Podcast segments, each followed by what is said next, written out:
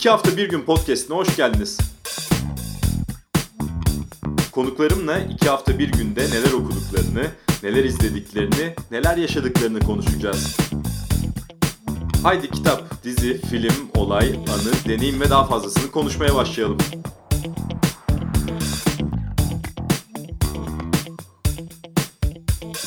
İki hafta bir günün yeni bölümünde çok değerli bir konuğum var. Murat Gülsoy. Murat Gülsoy ile birlikte 1942 yılından bir romanı, unutulmaz bir romanı, hala etkileri bugüne taşınmış bir roman. Albert Camus'un yabancısını yani Letranjesini konuşacağız. Murat Bey hoş geldiniz. Hoş bulduk, merhaba. Evet, sizin bundan yıllar yıllar önce, neredeyse 10 yıla yaklaşıyor, 9 yıl önceki bir yazınızdan, Arabı Öldürmek yazınızdan yola çıkarak e, Camus'u konuşacağız.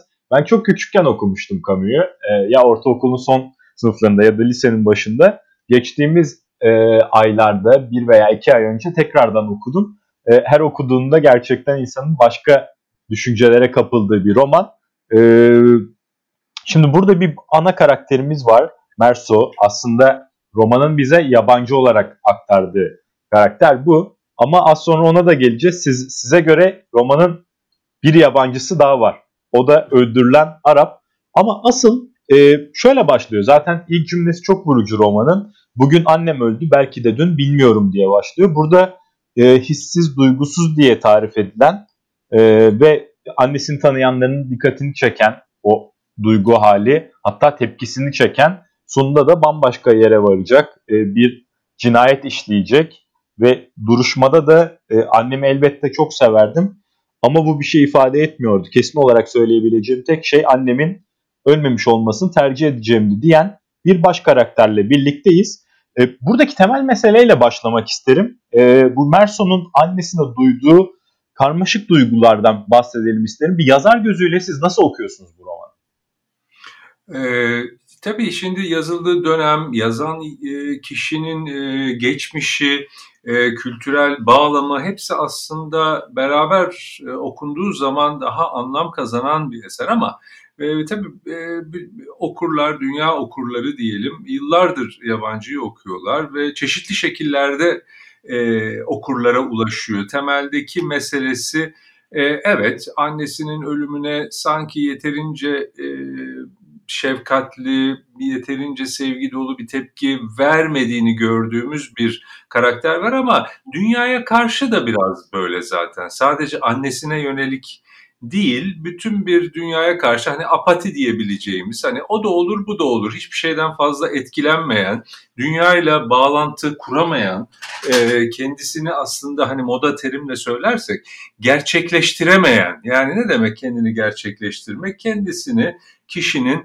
dünya üzerinde e, kendi öz saygısını kazandıracak, yaptığı işlerden mutlu olacak. E, ben anlamlı bir şey yapıyorum hayatta ve benim bir anlamım var. Ben yok olursam e, dünyada bir şey eksilir hissi.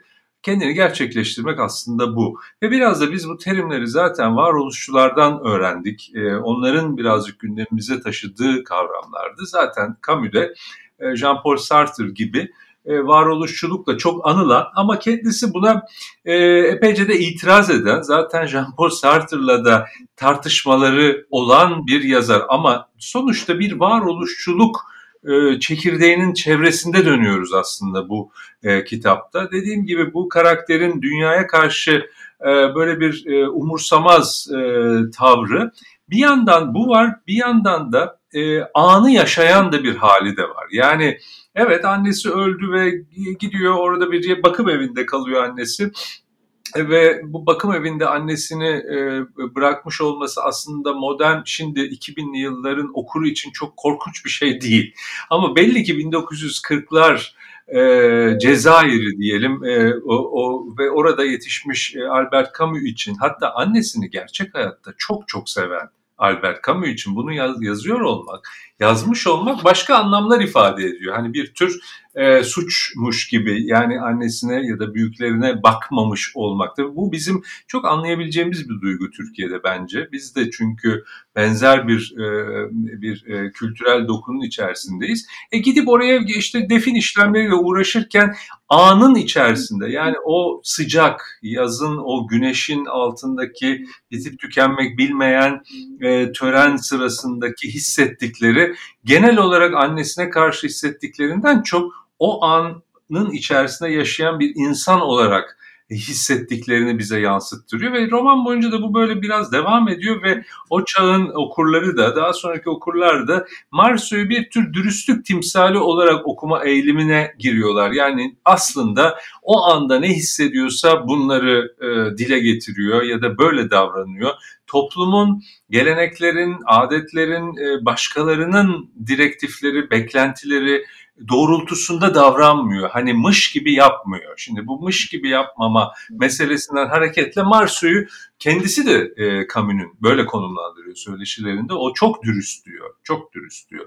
Mesela benim buna itirazlarım var. Okuma sırasında romanın içerisinde aslında çok da dürüst olmadığı birçok yer var romanda. Ama e, onun ne kastettiğini de bir parça anlıyorum. Yani bu yaz sürecindeki dürüstlüğü aslında o kopuş meselesini e, o türden yorumluyor. Sonra da biliyorsunuz romanı okumuş olanlar da bilirler ki bir olaya karışıyor. E, detaylarına girmiyorum ama o olayın içerisinde hiç sebepsiz yere yani hiç e, mecbur olmadığı halde e, bir Arap'ı öldürüyor. Şimdi tabii bu Cezayir'de geçiyor olaylar. Cezayir Fransızası diyelim ya da Fransız Cezayir mi diyelim yani işgal daha doğrusu sömürge olduğu e, dönemlerde biliyorsunuz oraya çok daha önceden 1850'lerden itibaren müthiş bir Fransız göçü var. Yani oraya yerleşmiş beyaz Fransızlar ama artık orada doğup büyüdükleri için Camus gibi oranı oralı bir yanıyla da yani iki arada bir derede kalmış. Ama bir de oranın kendi Arapları var.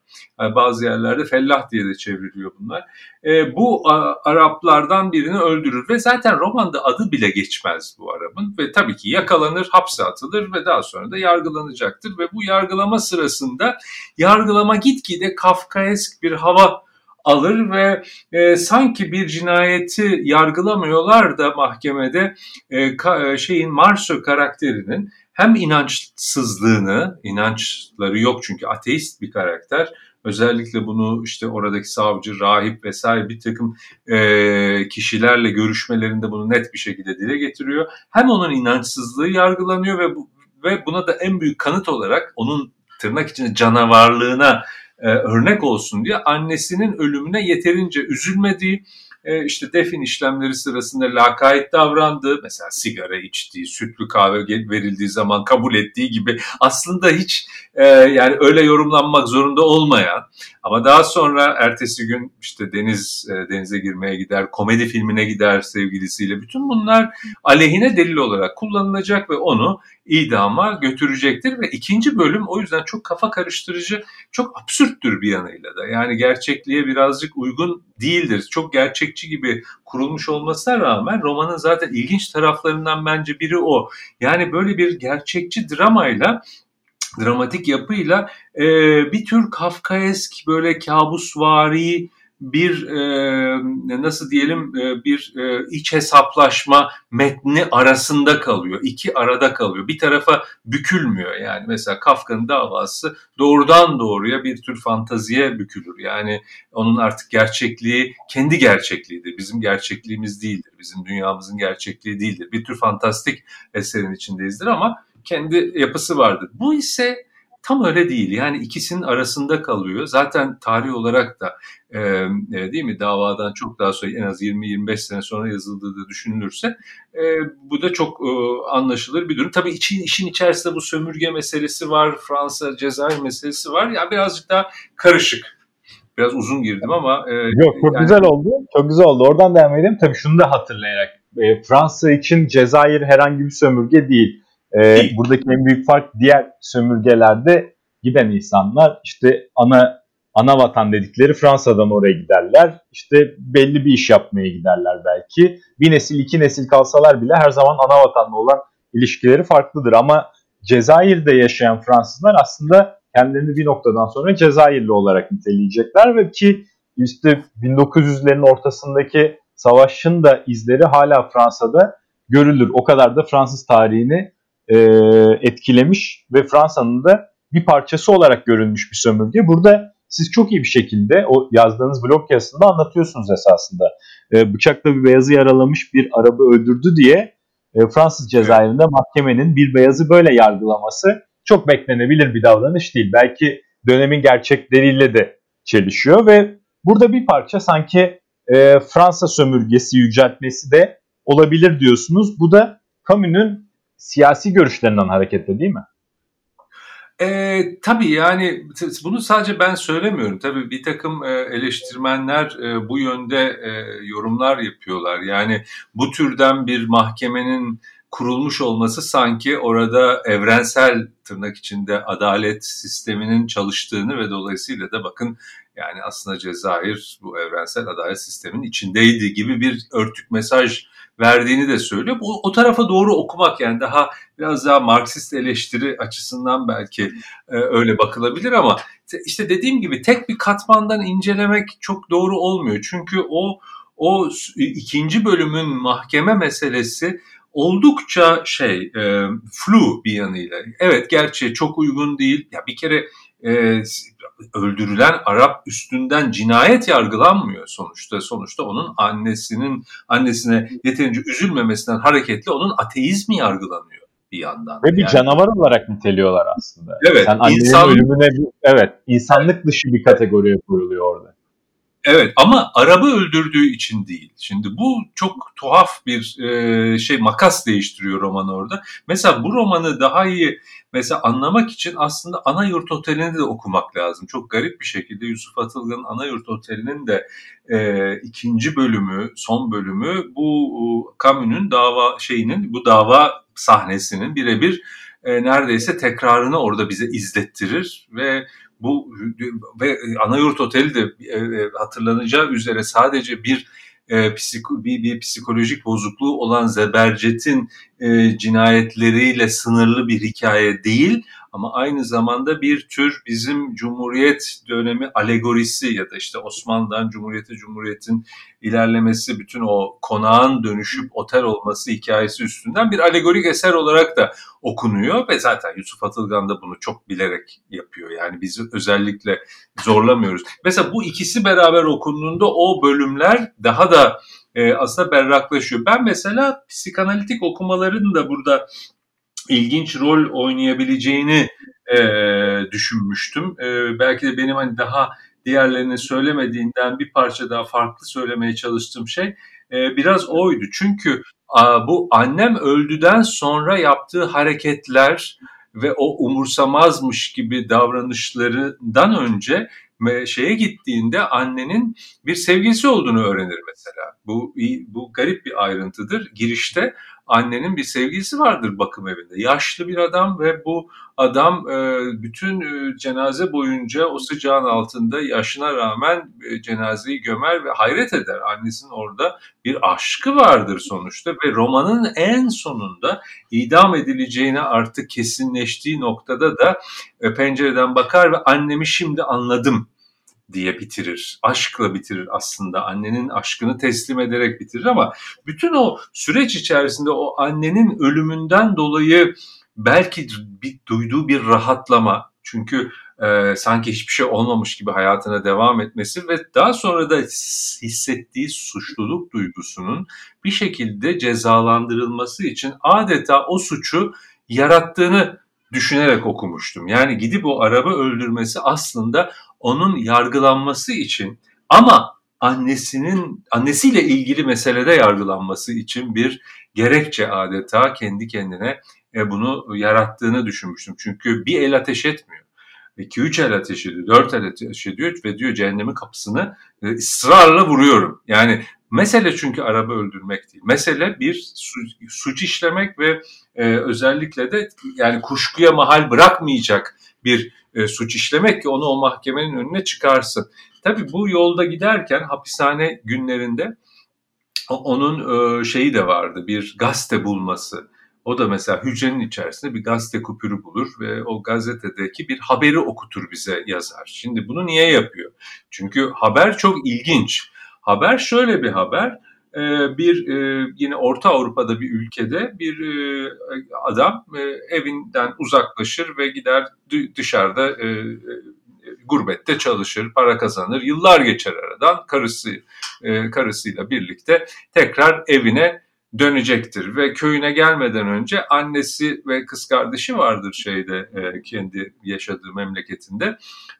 Onların da bir oteli vardır e, ve bu e, sürpriz yapayım der karısına. İşte başka bir kasabada birazcık daha varmadan konaklarlar. Ben gideyim de önden kendime e, bir, bir, bir sürpriz yapacağım der ve gider e, kendini oğul olarak tanıtmaz. Bir yabancı olarak otele yerleşir ve çok parası olduğunu da hissettirir ve o otelcilik yapan anne ve kız kardeş e, adamı öldürürler parasını almak için. Daha sonra işte karısı ortaya çıktığında e, bu bunun oğul olduğu ortaya çıktığında anne de intihar eder, kız da e, şey yapar. E, büyük bir trajediye yol açar. Şimdi bu ve kimse yani kendini böyle göstermemi, annesine bir yabancı olarak tanıtmamalı aslında oradaki mesaj bu. Yani annesine bir yabancı olarak tanıtmak demek aslında yine o ödipal gerilimi zorlamak demek ve bunu hapishanede okutması e, çok ilginç bir nokta e,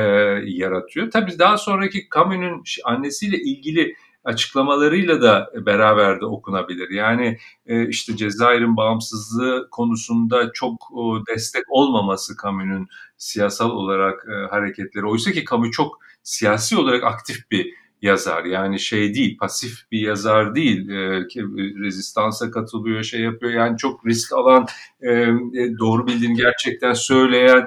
Ama Cezayir söz konusu olduğu zaman hep bir geri adım atan e, ve bunu sordukları zaman da yani Cezayir benim annemdir. Çünkü annesi o ve ve dil problemi de var. Orada bir sürü bir ayrı katmanlar da var.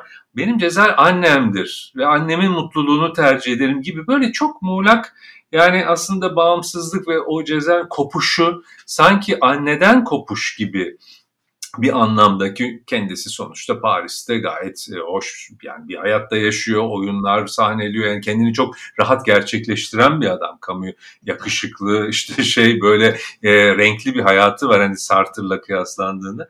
Öyle e, işin öyle bir yönü de var. Ama bu Cezayir'in kopuşu meselesi onu bu anneden kopuş, annenin ölümü, annenin ölümünün yarattığı bu romanın içerisindeki vicdan azapları vesaire böyle böyle karmaşık bir kanal daha açıyor. Yani sadece şey olarak okumak bana eksik geliyor. Yani Marsu diye bir karakter var. İşte varoluşçuluğun timsali nedir o? Doğru bildiği yoldan hiç şaşmıyor ve sadece kendi içinden geçtiği gibi yaşıyor ve bu yüzden de cezalandırılıyor. Yani ilk yalın okuması budur Camus'un e, yabancısının. Oysa ki öyle değil. Çünkü o kadar dürüst de değil. Şimdi birazcık daha romanın baş taraflarına gelecek olursak e, romanın başında evet bir tane sevgilisi var onunla böyle bir zaman geçiriyor ama bir de komşu şeyi var bunun. Komşusu var ve bu komşusu e, yani yaramaz bir adam. Yani hiç muteber bir adam değil. Ne iş yaptığı belli değil.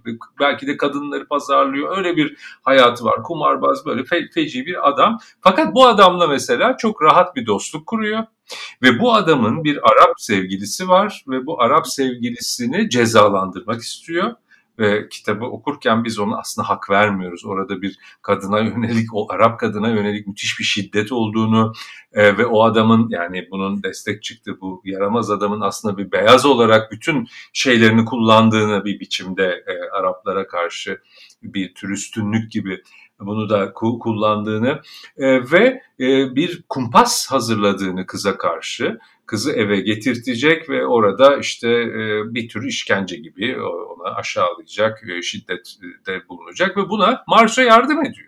Marso evet evet hak etmiş bu kız falan bunları deyip yalan bir mektup yazıyor. Sonra polis işin içine girdiği zaman inkar ediyor. Yani peş peşe aslında hiç değmeyecek bu adamın adam için peş peşe yalanlar söylüyor. Bu onun aslında ya da Camus'un işaret ettiği doğru hayat görüşü olduğu için değil yani Marceau'nun bir biçimde o annenin ölümüyle birlikte sarsılan dengelerini adeta yerine oturtmak için habire bir suça doğru kendini itmesi olarak ben okumayı tercih ediyorum. Çünkü öteki türlü bunları görmezden gelmek e, sanki Marso bir e, doğruluk meleğiymiş gibi okumak e, bana çok e, ters geliyor günümüzde. Belki de anakronik düşünüyorum ama e, ben yani çok katılıyorum ve o yabancının Arap olabileceği meselesi, Arap'ın adını hiç anmamış olmamız, nasıl bir insan olduğunu, yani işin evet. o tarafını hiç göstermiyor bize yazar sonuç olarak. Tanımıyor. İnsan bile değil, insan kategorisinde bile değil adeta. Yani böyle bir şey olarak. Arap zaten o Araplar öldürülenlerden biri o kızın e, abisi veya abisinin arkadaşları. Onlar zaten bir güruh olarak e, anlatılıyor. Bir tek tek kişilikleri yokmuş gibi. Ama aslında haklılar onlar yani kendi kız kardeşlerine işkence yapan, o, o ona te, belki tecavüz eden, parasını çalan yani böyle bir e, ikili var karşılarında. Yani Raymond denilen karakter aslında hiç de muteber bir karakter değil. Peki şöyle siz çok güzel anlattınız her şeyi. E, şuna değinelim. Ondan sonra noktayı koyabiliriz belki de.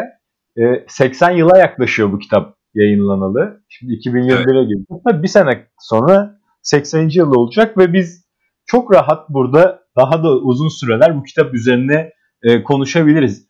Bu kitabın gerçek gücü nereden kaynaklanıyor?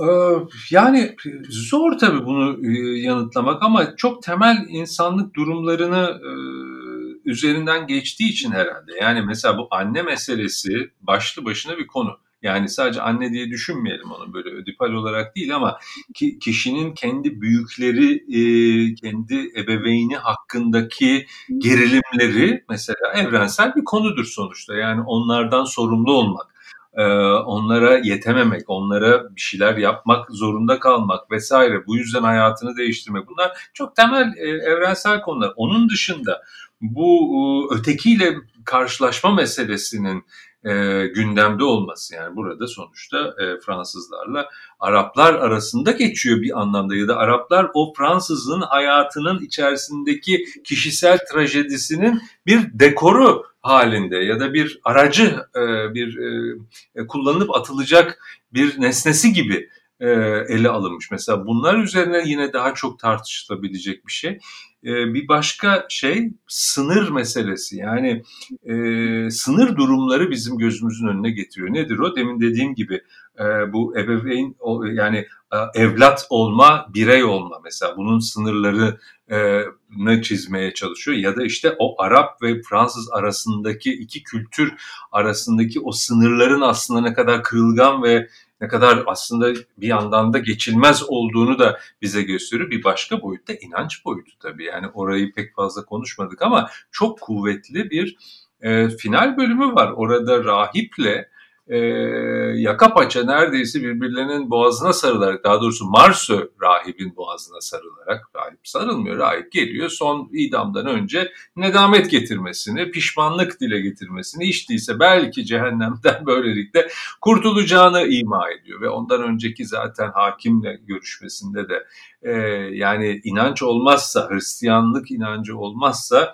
e, insanın bir canavara dönüşeceği veya hayatın hiçbir anlamının kalmayacağı. Şimdi bu anlamın referansının din olması ya da e, bir inanç sisteminin olmasıyla e, olmaması arasındaki sınır da çok e, burada mercek altına alınıyor ve Marsu rahibin boğazına sarıldığında beni son dakikalarımı de, değersiz şeylerle geçirmek istemiyorum daki şiddeti ve öfkesi birazcık şey gibi de okunabilir.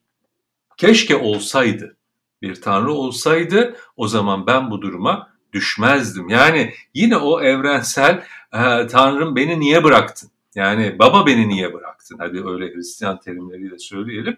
Yani İsa Çarmıh'ta son söylediği gibi yani beni bu kötülüklerle o zaman niye bıraktın baş başa? Yani başa çıkamadığım bir kötülük var burada ve e, demek ki yoksun. Bir yandan da böyle bir okuma da bize öneriyor. Yani oradaki ateizm şey bir ateizm tartışması değil. E, soğukkanlı bir şekilde hani bilime karşı din gibi öyle konumlandırılmamış zaten. Yani tamamen anlamın e, referans noktasının olup olmaması üstünden. Pekala Tanrı'yı çıkarıp orada rahibi çıkarıp başka bir şeyle ikame edebiliriz. Yani inandığımız başka bir dünyevi anlam kaynağının da boğazına sarılabilir Marsu aslında. Yani neden bana gerekli anlam e, şeyini sağlamıyorsun, uzayını sağlamıyorsun, anlam çerçevesini sağlayamıyorsun. Yani bu modern e, insanın ya da modern demeyelim artık günümüz insanının ve belki de gelecekteki insanın gitgide daha da fazla e, içine yuvarlandığı bir sorgulama alanı aslında. Yani neye inanacağım ve bu inanç sistemi beni ne kadar benim hayatımı anlamlı geçirmeme e, sebep oluyor, e, yol açacak. Yani bunu sağlayacak ve bunu sağlayacak bir sistem bulamıyor olmak e, gerçekten e, büyük bir buhran yaratıyor. Yani bir inanç krizi yaratıyor. Ve inanç krizleri de hiç de öyle e, azalarak gitmiyor hayatlarımızda. Yani sadece din anlamında söylemiyorum. Bir takım e, e, siyasi inançlar da olabilir bunun içerisinde. Siyasi tasavvurlar da olabilir. ideolojik şeyler de olabilir. İtopyalar da olabilir. Birçok şey olabilir. Yani anlamı üreten bir referans noktası sonuçta.